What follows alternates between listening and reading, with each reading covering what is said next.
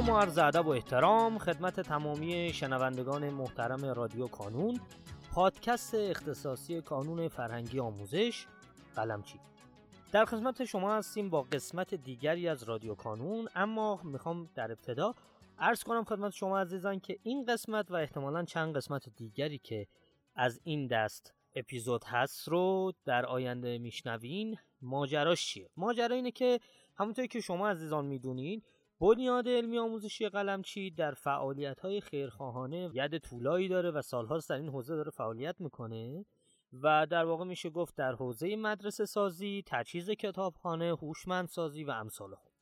حالا بعد از یکی دو سه سال که به خاطر کرونا و ماجراهاش یک سری جلسات بین خیرین برگزار نمی‌شد امسال بعد از چند سال این جلسه برگزار شد و در واقع یک دور همی برای خیرین برگزار شد. در حاشیه این مراسم ما سعی کردیم که با ایجاد یک فضایی بتونیم گفتگویی داشته باشیم با نماینده های مختلف بنیاد علمی آموزشی قلمچی در شهرهای مختلف که به نوعی در این فرایند کارهای خیر شرکت کرده بودند. پیشا پیش از اینکه خب در واقع ما کیفیت صدامون کیفیت استدیویی نیست از شما عذرخواهی می‌کنم. اما تمام تلاشمون رو کردیم که بتونیم به بهترین شکل ممکن یک کیفیت قابل قبولی رو ارائه بدیم.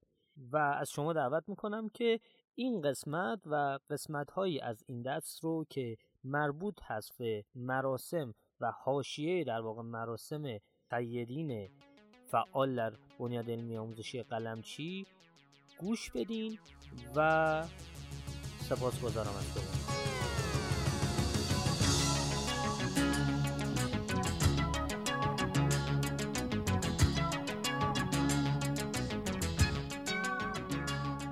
آقای کتابدار گرامی سلام عرض می‌کنم خدمت شما و ممنونم از اینکه دعوت ما رو پذیرفتین.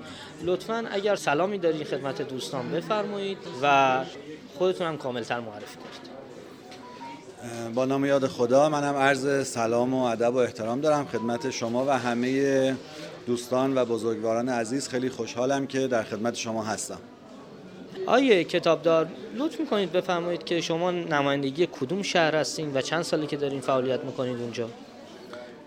من در واقع نمایندگی کانون در شهرستان ساوه هستم. سال 1374 75 خودم دانش آموز کانون بودم. در های کانون شرکت می کردم خب به خاطر اینکه توی ساوه این امکانات وجود نداشت برای حضور در آزمون ها باید جمعه ها به تهران می آمدم و بعد از ظهر بعد از کلاس های رفع اشکال و دریافت کارنامه برمیگشتم. و خب یه مقداری دشوار بود.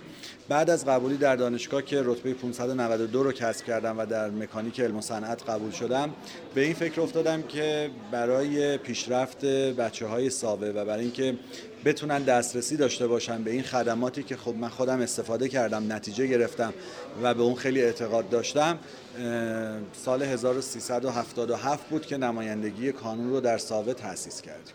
به همراه مادرم در واقع دو نفرین اقدام به اخذ نمایندگی کردیم که اون زمان آقای عبدالزاده مسئول محترم نمایندگی ها و آقای قلمچی موافقت کردند و از سال 77 تا امروز نماینده کانون در سابه هستیم خیلی متشکرم از شما. آقای کتابدار در چه حوزه هایی از فعالیت های خیریه‌ای با کانون مشارکت می‌کنید؟ یک کتابخونه در واقع اهدا شده به آموزش پرورش هستش که سال 1395 جناب آقای قلمچی قبول زحمت کردن پذیرفتن و اون رو در ساوه ساختن. توی اون کتابخونه من مشارکت داشتم با بنیاد و قسمت کوچیکی از مبالغ و هزینه های کتابخونه رو پرداخت کردم. بعد از اون در سال 99 اگر اشتباه نکنم که در استان لورستان بلای طبیعی پیش آمده بود. دو مدرسه کانکسی اهدا کردیم. یکی به نام مرحوم پدرم و یکی هم برای مادرم به نام مادرم و این در واقع دو مدرسه کانکسی در استان لورستان اهدا شد.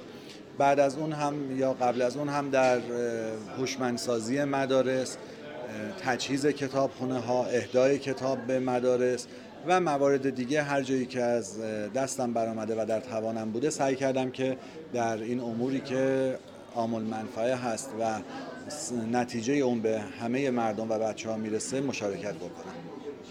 خیلی سپاسگزارم از شما آقای کتابدار. متشکرم از اینکه وقت گذاشتین دعوت ما رو پذیرفتین. اگر نکته پایانی دارین بفرمایید و ممنونم از شما. خیلی ممنونم از شما که این امکان رو در اختیار من گذاشتین. امیدوارم که همه نمایندگی های کانون بتونن به سهم خودشون و در توان خودشون برای پیشرفت بچه ها به خصوص خدمت به دانش آموزان محروم و مناطق محروم قدمی بردارن و اگر ما در این راه داریم کاری می‌کنیم در واقع از خود آقای قلمچی که سردمدار این موضوع بودن و در سال 84 کانون رو وقف کردن داریم از ایشون تحصیل کنیم خیلی سپاسگزارم از شما متشکرم. خیلی لطف کردید. در پایان امیدوارم مسیری که آغاز کرده ایم بتونه نقشی هرچند کوچک در موفقیت دانش آموزان عزیزمون داشته باشه. و همچنین تشکر می‌کنم از تمامی کسانی که ما رو در تولید هرچه بهتر این پادکست یاری می‌کنن تا شماره بعدی رادیو کانون خدا نگهدارتون.